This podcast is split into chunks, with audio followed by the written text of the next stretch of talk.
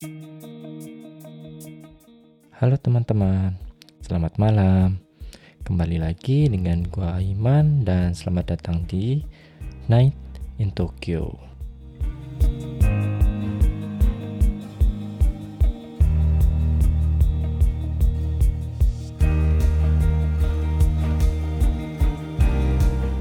Halo teman-teman, kembali lagi dengan gua Iman di Night in Tokyo. Gimana teman-teman? Uh, episode selingan kemarin yang tentang berita dari Jepang. Apakah kalian menikmatinya? Jadi seperti yang udah gue bilang sebenarnya di episode dari berita dari Jepang.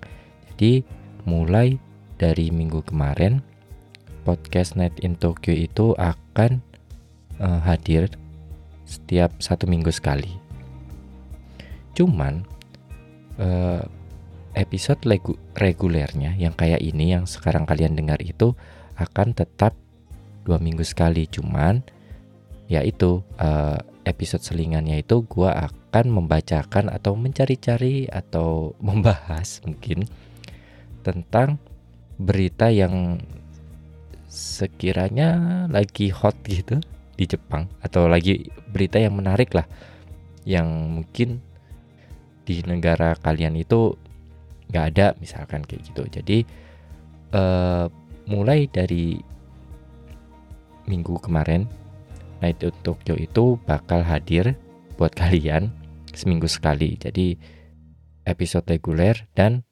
uh, selingannya adalah berita dari Jepang.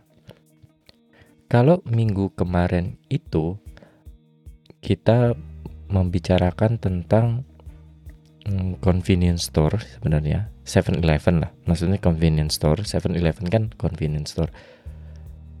Uh, episode kali ini tuh sebenarnya gue bakal membahas yang nggak jauh-jauh dari situ teman-teman. Uh, seperti yang kalian tahu uh, episode kali ini tuh gue bakal membahas kombini atau convenience store-nya Jepang jadi kalau kalian ke Jepang nih nanti terus ada orang bilang kombini kombini kombini gitu. Itu tuh maksudnya convenience store. Orang Jepang bilang itu kombini disingkat jadi kombini. Nah convenience store sendiri itu apa sih sebenarnya? Kalau di Indonesia itu teman-teman convenience store itu kan kayak Alfamart atau enggak Indomart gitu. Nah kalau di Jepang sendiri convenience store itu e, banyak sih sebenarnya. Brandnya atau perusahaannya itu banyak tapi ada tiga perusahaan convenience store di Jepang yang besar. Yaitu pertama ada 7-Eleven mungkin kalian juga tahu kan di Indonesia juga dulu pernah ada 7-Eleven cuman tutup. Bangkrut nggak berhasil. Terus yang kedua ada Lawson.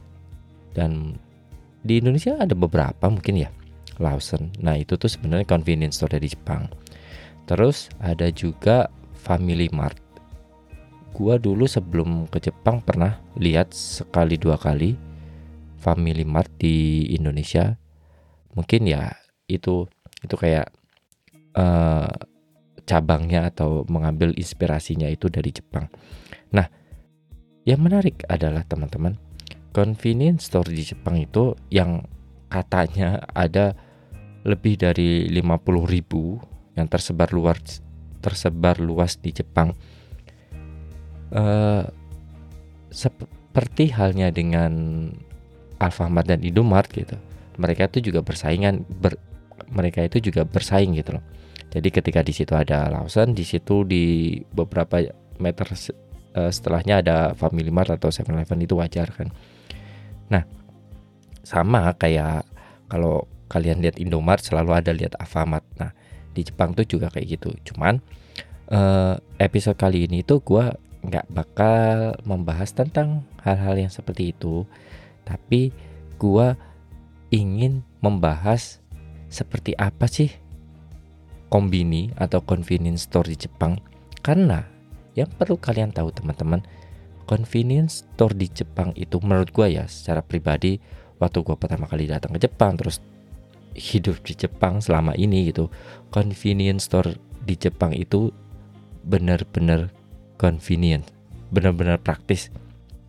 Itu kenapa uh, kalau lu datang ke convenience store di Jepang itu tuh pertama serba ada dan lu bisa apa aja gitu macam-macam. Jadi convenience store di Jepang itu nggak cuma jualan tapi banyak-banyak sekali uh, fasilitas yang di luar dari itu yang membuat yang seperti yang gue bilang itu convenience store di Jepang itu benar-benar convenient gitu. Terus kalau kalian berpikir emang segitunya convenience store di Jepang gitu kan kan apa bedanya dengan Alfamart atau Indomart? Uh, kalau kalian nanti nih misalkan teman-teman tertarik atau mau tinggal di Jepang atau mau apa sih namanya pergi ke Jepang buat liburan atau apa pun itu pastikan bahwa ini ini saran dari gua ya pastikan bahwa tempat tinggal lu itu deket dengan convenience store. Itu tuh uh, hal yang paling krusial sih menurut gua. Karena pertama convenience store itu akan membantu kalian dalam menjalani hidup sih sebenarnya. Karena ya seperti yang gue bilang gitu dia menjual apa eh, maksudnya dia menjual apa aja dan mereka itu juga bisa melakukan apa aja gitu loh di convenience store. Jadi kalau kalian memang nanti misalkan tinggal di Jepang terus atau enggak kalian sekedar cuma travel gitu misalkan ke Jepang ya kalian bingung gitu mau beli ini mau beli ini di mana mau beli itu di mana tuh gak perlu khawatir teman-teman. Cari aja convenience store terdekat. Bisa ya bisa apa aja gitu. Bisa 7-Eleven bisa Family Mart bisa Lawson juga gitu. Apa aja kan dan kalian bakal menemukan apa pun yang kalian butuhkan di convenience store. Meskipun ya meskipun ya misalkan kalau kalian mau nyari sabun dan lain-lain ya takarannya nggak banyak gitu loh. Dan pilihannya nggak banyak. Tapi kalau dibilang ada ya ada gitu. Jadi semua barang dan kebutuhan kita dari pertama kali bangun sampai tidur itu tuh ada semua teman-teman di convenience store. Terus yang perlu kalian tahu convenience store di Jepang itu semuanya 24 jam teman-teman. Jadi nggak kayak Fami uh, nggak kayak Alfamart dan uh, apa sih namanya Indomart di Indonesia convenience store di Jepang itu semuanya buka 24 jam.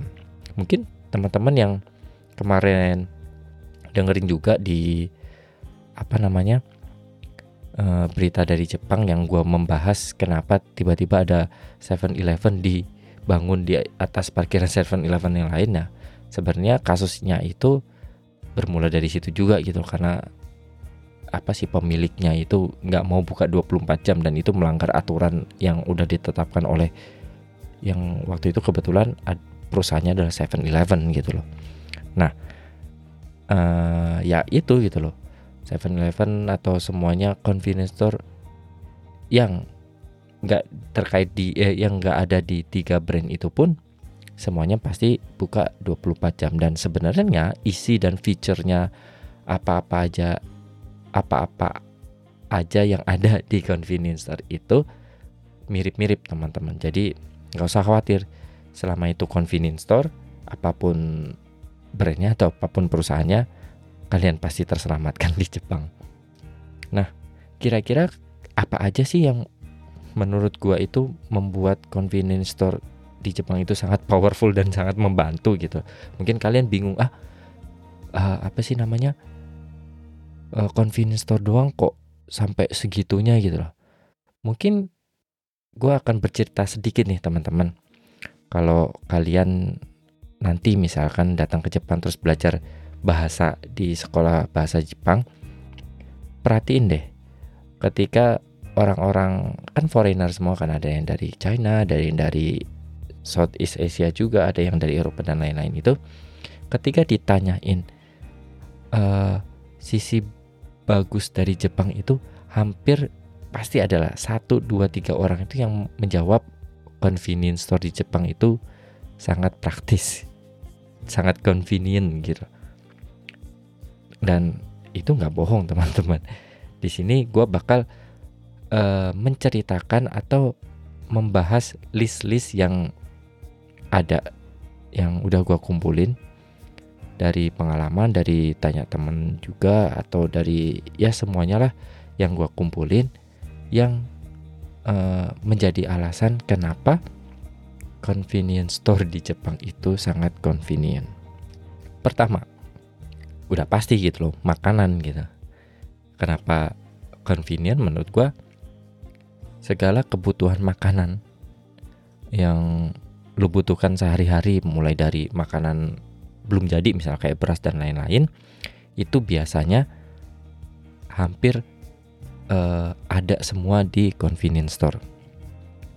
Misalkan kalian mau Ka, apalagi buat kalian nih misalkan nanti kalian ke Jepang gitu terus travel terus atau enggak kalian belajar di Jepang itu tuh kan nggak semua orang e, bisa masak ya kan dan dengan adanya convenience store di dekat tempat tinggal kalian itu akal akan sangat membantu teman-teman. Kenapa? Bagi teman-teman nih yang memang nggak bisa masak terus atau nggak ya udah sibuk banget nih nggak mau masak dan lain-lain kalian sebenarnya nggak usah bingung-bingung sih sebenarnya. Tinggal cari aja ke convenience store di situ semua makanan ada gitu. Makanan bukan makanan nggak jadi ya makanan jadi maksudnya. Kalau di Jepang kan kalian mungkin tahu gitu Jepang itu terkenal dengan bento-bento yang enak. Nah di convenience store itu juga ada bento ya kan? Terus misalkan bento fotonya itu pengen kalian panasin, nggak usah khawatir teman-teman. Meskipun kalian nggak punya microwave di tempat tinggal kalian, di convenience store itu udah pasti ada microwave. Dan kalian tinggal bilang mau dipanasin dan mereka bakal panasin makanan kalian gitu. Kalau kalian pengen makanannya panas gitu, ya di sana ada bento misalnya. Kalau kalian suka onigiri juga ada onigiri. Dan nggak usah diragukan lagi sebenarnya rasanya. Ya se apa sih mas? Dari pengalaman gua itu ya enak gitu teman-teman. Meskipun kalau dibandingin dengan restoran yang bener-beneran restoran dan uh, enak ya beda gitu. Tapi ini kan kita nggak melihat value di situnya. Tapi dari kepraktisan dan keenakan makanan itu tuh kayak se sebanding gitu loh. Kalau kita ya apalagi kalian misalkan tinggal di tempat yang dari convenience store cuma 5 menit ya udah kalian 5 menit beli terus panasin di sana siap makan gitu bawa rumah. Dan nggak cuma nggak cuma makanan jadi aja teman-teman. Kayak buah-buah juga biasanya ada salad ada ya kalau sayur sih sayur-sayur Jepang sih biasanya ada gitu. Maksudnya kalau kalian nyarinya kayak kangkung dan lain-lain ya jangan harap gitu. Ini kan di Jepang bukan di Indonesia gitu. Itu. Dan ditambah teman-teman akhir-akhir ini eh, apa convenience store Jepang itu suka ngestok kayak apa suka ngejual frozen food gitu. Sebenarnya itu tuh makanan enak dan udah jadi. Dan itu tinggal dipanasin dan setelah dipanasin itu eh, apa sih namanya kalian bisa bisa langsung makan. Beda dengan bento. Kalau bento itu kan dia nggak dibekukan gitu teman-teman. Jadi bento itu ditaruh di kulkas. Ya kalau nggak ada beli nanti dibuang gitu loh kalau udah emang nggak layak gitu loh. Nah kalau frozen ini kan memang udah dibungkus di packing terus ditaruh di freezernya mereka gitu. Dan itu tuh makanannya banyak banget teman-teman. Mulai dari uh, daging-dagingan ada gitu. Terus mulai dari sayuran juga ada gitu. Terus mulai dari ya buah-buahan juga ada. Apa pun ada kayak kayak kalian tinggal panasin dan kan langsung makan gitu. Itu kenapa uh, eh, gue sangat apa ya sangat bisa bergantung dengan kombini kalau lu tinggal di Jepang teman-teman. Karena kebutuhan makanan lu itu bisa terpenuhi dengan adanya convenience store doang gitu atau kombini gitu. Dan masih banyak lagi gitu teman-teman. Gak cuma makanan jadi atau makanan berat juga kayak snack ada gitu kayak apa yang manis-manis ada terus dessertnya juga ada kalian mau nyari cake mau nyari puding biasanya juga ada. Terus roti misalkan ada. Cuman uh, buat kalian yang memang beragama Islam gitu Muslim kayaknya kalian cukup harus berhati-hati. Karena udah pasti Jepang itu biasa banget makanannya. Kalau apalagi kalau di Tokyo itu kalau tulisannya cuma niku atau daging itu biasanya pakai daging babi gitu loh. Terus ya kalaupun daging sapi ya kalian tahu kan pasti sapinya dipotong dengan kayak cara dengan gak dengan cara yang dianjurkan kayak gitu gitu loh pokoknya kayak gitu. Ya paling aman sih mungkin buat kalian pasti ya ikan-ikanan atau apa sih namanya uh, binatang laut gitu nah itu biasanya juga nggak nggak usah khawatir kayak salmon salmon atau nggak tuna atau nggak sarden itu biasanya ada di convenience store kayak apa sih onigirinya salmon gitu tuh ada sih teman-teman. Nah itu dari segi makanan. Kedua ini kita ngomongin minuman ya teman-teman. Dan kenapa gua ngomongin minuman juga? Karena minuman yang ada di convenience store itu nggak sekedar cuma minuman doang gitu teman-teman ya pada minuman pada umumnya kayak soft drink ataupun uh, teh terus apalah minuman yang dingin-dingin jus dan lain-lain susu itu pasti ada juga pasti ada di convenience store. Kalau kalian yang memang bisa minum alkohol biasanya di convenience store juga ada spot buat alkohol. Jadi kalian gak usah khawatir. Kalau yang memang doyan minum ya. Nah di convenience store itu nilai plusnya convenience store Jepang ya maksudnya nilai plusnya itu karena mereka bersaing si uh, apa sih si 7-Eleven, Lawson dan Family Mart itu sebisa mungkin menambah fiturnya mereka gitu teman-teman maka dari itu di setiap convenience store itu selalu ada mini kafenya teman-teman. Seperti apa itu mini cafe? Jadi ya cafe kalian bisa apa pesan kopi, terus bisa pesan latte, terus mungkin ada cok hot chocolate atau ya cold chocolate dan lain-lain itu biasanya yang basic-basic kayak gitu biasanya ada. Tapi selain itu teman-teman misalkan nih di Family Mart atau di Lawson atau di 7-Eleven itu mereka punya speciality-nya masing-masing teman-teman di kafenya mereka gitu. Kalau menurut gua ini, kalau menurut gua di 7-Eleven itu kopinya lebih enak. Meskipun di 7-Eleven itu nggak menjual nggak banyak pilihan kayak minuman manisnya ya yang di kafenya itu. Nah, untuk masalah minuman manis, atau frappuccino itu yang paling lengkap adalah Family Mart teman-teman. Meskipun kalau dibandingin 7-Eleven ya kopinya lebih enak 7-Eleven sih menurut gua ya. Tapi nilai plusnya di Family Mart itu dia ada frappuccino-nya teman-teman. Frappuccino itu apa ya? Yang kayak kalian beli di Starbucks gitu loh teman-teman. Yang apa minuman blend manis atau blenderan manis itu yang frozen gitu tuh. Nah, itu ada itu paling lengkap tuh di Family Mart. Jadi kalau kalian pengen minum frappuccino terus males ke Starbucks dan lain-lain atau cafe yang lain itu nggak usah khawatir cari aja Family Mart di situ udah pasti banyak pilihannya ada yang coklat ada yang kopi ada yang banana ada yang strawberry dan lain-lain itu ada semuanya nah kalau Lawson itu hmm, anta di antara keduanya gitu loh teman-teman. Kalau di Seven Eleven kan kafenya basic banget, tapi Lawson tuh kayak uh, Family Mart cuma nggak selengkap Family Mart gitu ya. Tapi ya rasanya sih ya sama-sama aja sih sebenarnya.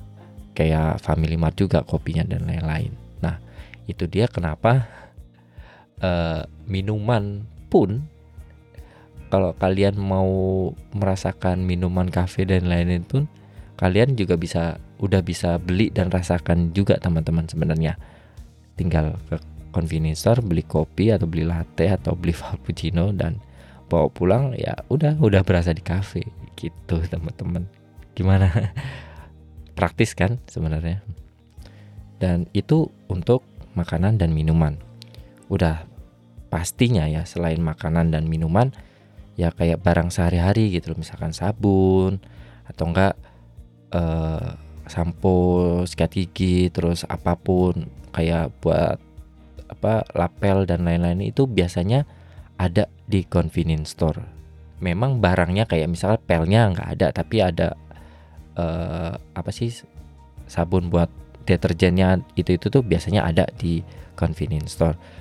Nggak cuma itu juga teman-teman. Eh, kalau kalian nih nanti, oh kalian pasti kalau pertama kali ke Jepang tuh bingung gitu kan, asing terus nggak tahu apa-apa. Terus kalian, aduh tiba-tiba nih tiba-tiba, aduh chargerannya ke apa ketinggalan dan lain-lain. Gue butuh chargeran dan lain-lain. Nggak usah khawatir teman-teman, tinggal cari convenience store di situ dia pasti jual chargeran apa pun, bisa USB-C yang pakai Android atau enggak ya yang Apple iPhone pun ada di situ gitu. Nggak usah khawatir ada ada SD card juga biasanya, terus ada kabel-kabelan per kabel-kabelan tuh biasanya ada juga di sana. Terus kalau kalian mau beli tertarik dengan dis- disposable kamera biasanya ada tapi nggak semua convenience store ada.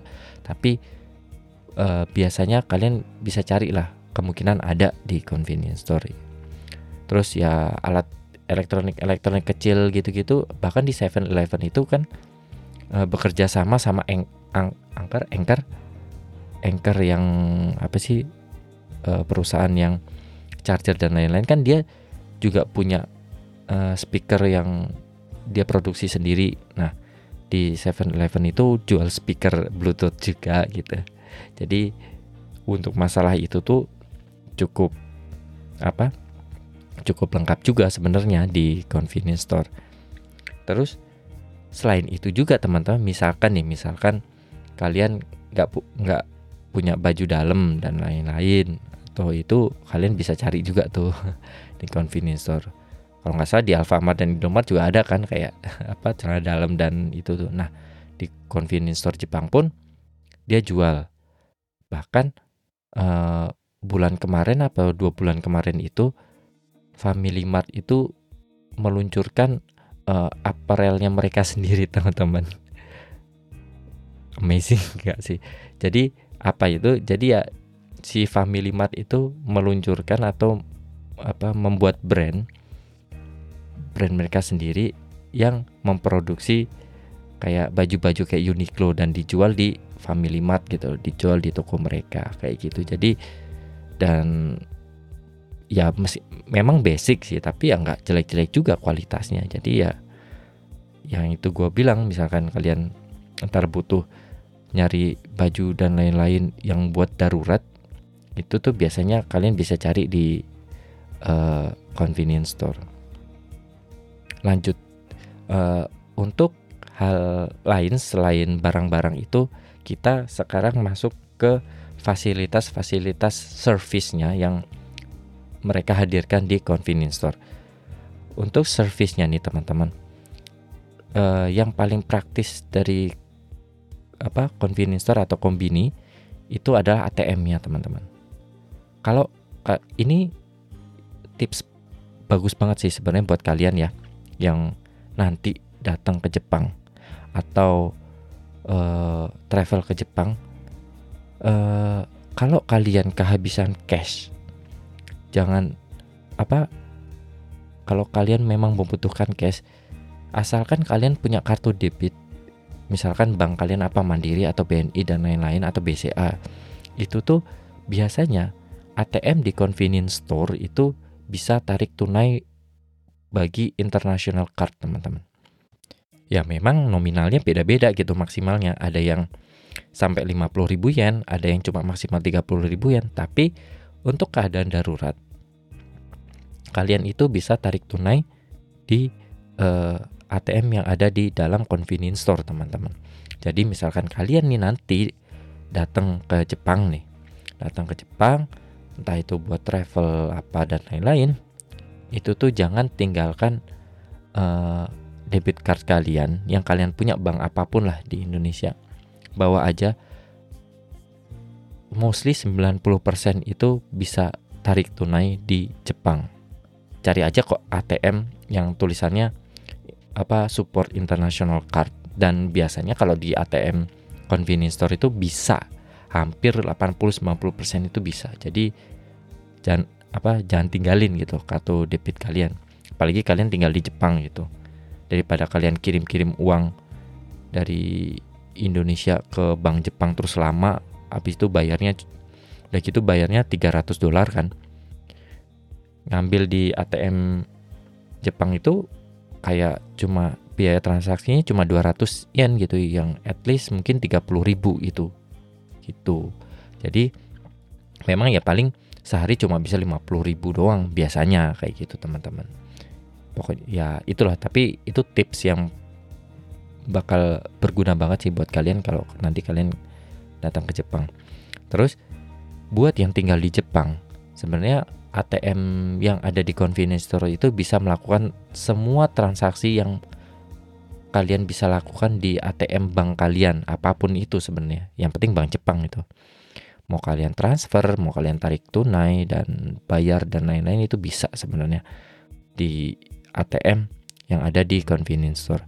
Nah, uh, untuk masalah pembayaran pembayaran dan lain-lain gitu teman-teman di Jepang itu itu udah kayak basic banget gitu loh pertama kayak kalian mau bayar misalkan ya mau bayar listrik tagihan listrik tagihan internet tagihan apa pun lah tagihan rumah terus tagihan telepon dan lain-lain itu tuh mereka selalu akan nanya ke kalian mau auto debit atau bayar di convenience store itu tuh udah pasti karena hampir seluruh transaksi yang dilakukan di Jepang atau pembayaran atau bill di Jepang itu bisa dibayarkan di convenience store.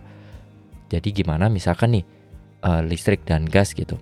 Itu tuh nanti tiap bulan akan datang kayak billnya atau tiket atau billnya itu yang ada barcode-nya dan itu kalian tinggal bawa aja ke convenience store dan mereka nge-scan dan itu bayar gitu.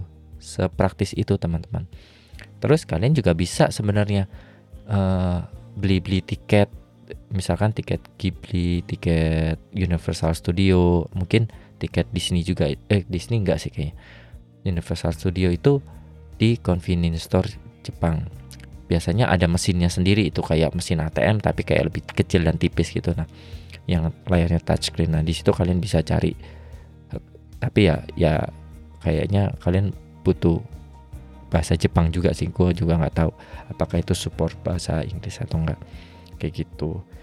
Itu untuk pembayaran dan ATM terus yang uh, paling amazing sebenarnya dari convenience store di Jepang itu masa servisnya teman-teman jadi di Jepang itu ada kurir kayak JNE terus atau Tiki itu. Kalau di Jepang itu ada namanya kayak ada Sagawa Express ada Yamato bahkan ada tak apa sih namanya Upack atau apa sih Jap, Jap, Japan Postnya paket gitu. Nah kalau misalkan kalian pengen kirim barang nih kirim barang ke mana pun lah seluruh Jepang maksudnya ke seluruh Jepang terus kalian kalian itu sebenarnya nggak usah jauh-jauh ke counternya Yamato atau ke counternya atau ke kantor pos dan lain-lain kalian cukup datang aja ke convenience store.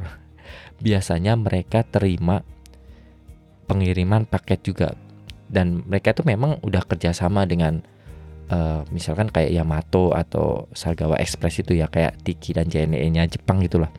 Nah itu kalian tinggal datang aja ke convenience store gitu. Nanti mereka akan ukur, akan timbang, nanti ketahuan harganya biayanya berapa berapa gitu teman-teman. Dan seperti yang gue bilang convenience store itu 24 jam jadi mau lu datangnya jam 1 jam 3 malam mau jam 4 gitu mereka pasti akan melayani paket anda teman-teman jadi kalau di Indonesia kan kayak buru-buru keburu tikinya tutup atau JNE nya tutup gitu kalau di Jepang nggak masalah. Terus uh, yang perlu kalian tahu juga nih misalkan nih kalian travel nih ke Jepang terus kalian kan pasti ribet banget. Karena taksi di Jepang juga mahal kan terus kalau mau bawa koper kop, bawa bawa koper itu kan kita selalu uh, apa sih namanya naik kereta jadi bawa ke mana-mana ribet banget gitu. Nah sebenarnya di convenience store itu khususnya mungkin Tokyo ya itu tuh menyediakan kirim koper ke bandara teman-teman. Misalnya kalian bandaranya ke Narita atau ke apa uh, Narita ke Haneda gitu.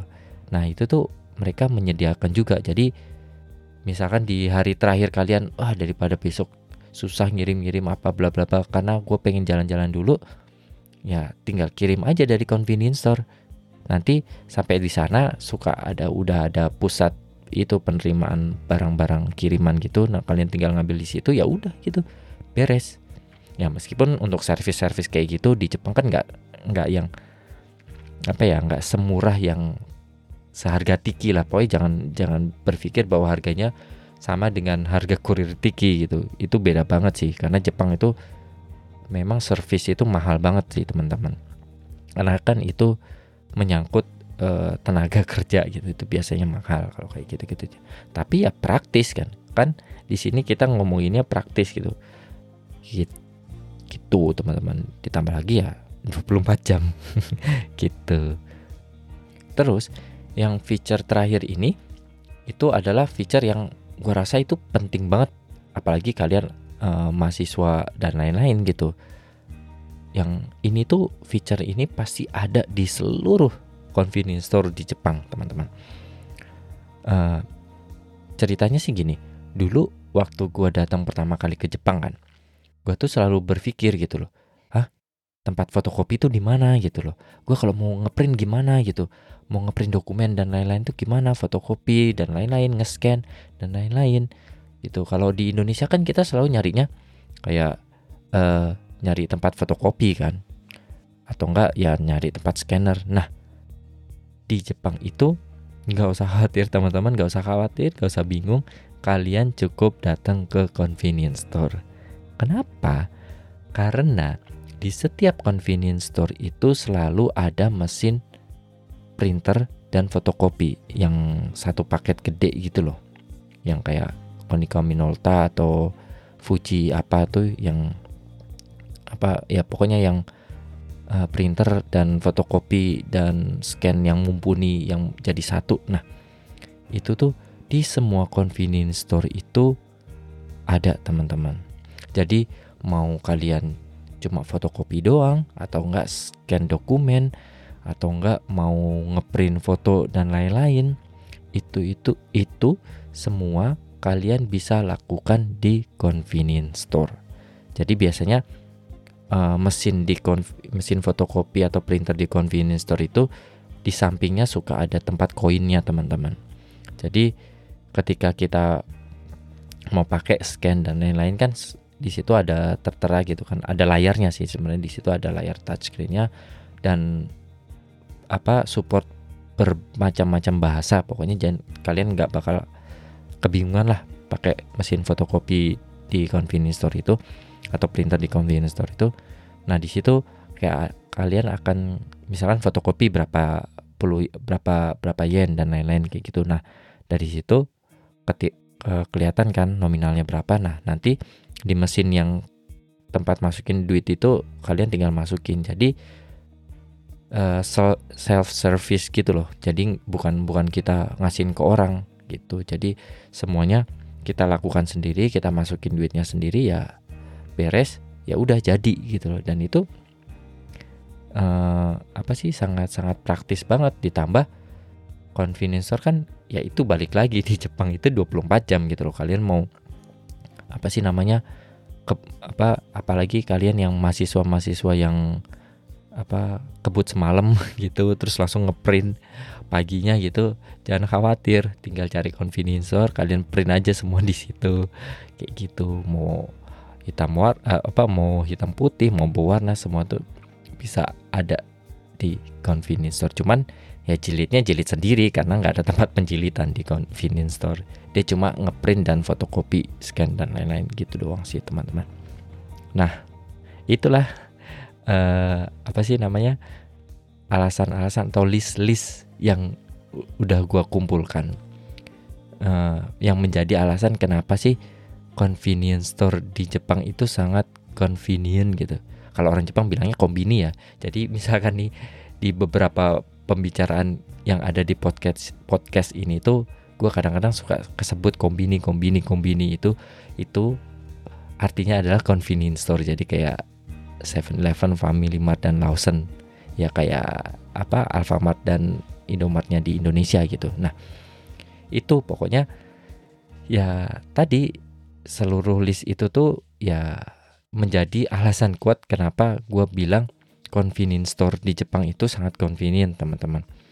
Ya bayangkan seluruh kebutuhan hidup lu itu semua ada di convenience store gitu loh.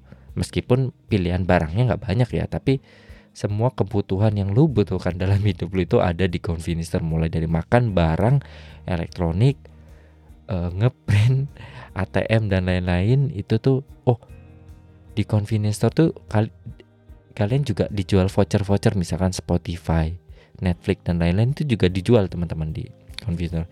Sampai segi entertain majalah dan lain-lain koran itu ada semua di convenience store teman-teman. Gimana? Sangat convenient bukan? Convenience store di Jepang. Dan gue jadi inget gitu dulu waktu gue uh, sekolah bisnis di salah uh, salah satu perguruan apa salah satu college di Jepang itu dosen gue itu pernah bilang konsep dari convenience store tuh apa sih? Barang-barangnya dia bilang kayak gitu. Uh, jadi dia bilang itu convenience store barang-barang yang di convenience store itu adalah barang-barang yang uh, kalian butuhkan secepat mungkin sepraktis mungkin se sedetik ini mungkin itu biasanya di convenience store jual kayak gitu jadi barang-barang yang memang kalian butuhkan sekarang itu biasanya ada jual di convenience store. Jadi apa pun itu, jadi kalau kalian mau nyari barang apa pun, butuh barang apa pun itu eh, uh, usah jauh-jauh dulu carinya, cari dulu aja di convenience store. Kalau nggak ada baru carinya yang jauh, tapi kalau ada ya ngapain kalian cari jauh-jauh gitu loh. Di convenience store aja ada.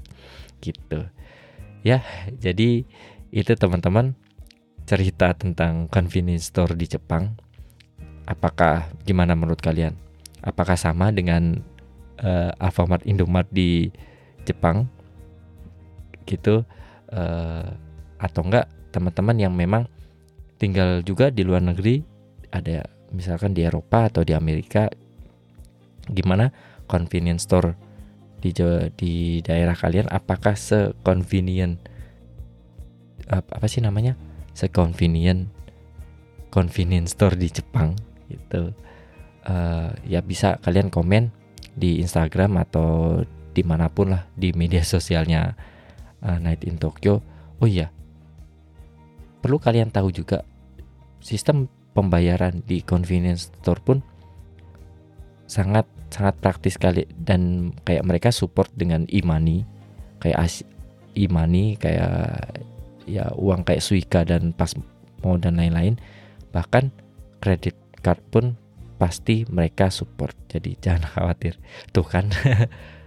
Saking banyaknya itu gue kadang-kadang juga bingung gitu loh. Uh, ngelis apa se ngelis yang membuat convenience store Jepang itu sangat convenience. Jadi apa pun itulah. Oke okay, uh, eh, mari kita akhiri podcast kali ini. Uh, jangan lupa buat kalian yang belum follow Instagram Night in Tokyo bisa follow Instagramnya di night.in.tokyo atau kalian juga bisa kunjungi langsung website Night in Tokyo di www.nightintokyo.com. Di sana ada blog, ada foto-foto dari kamera film yang gue udah suka ambil misalkan lagi jalan-jalan di Jepang, kalian bisa lihat-lihat juga di situ atau kalian pengen dengerin seluruh podcast yang ada yang pernah gue buat buat Night in Tokyo itu kalian bisa dengerin langsung di website Night in Tokyo di www.nightintokyo.com dan semuanya itu gratis teman-teman. Oke, sekian dulu buat episode kali ini tentang convenience store di Jepang.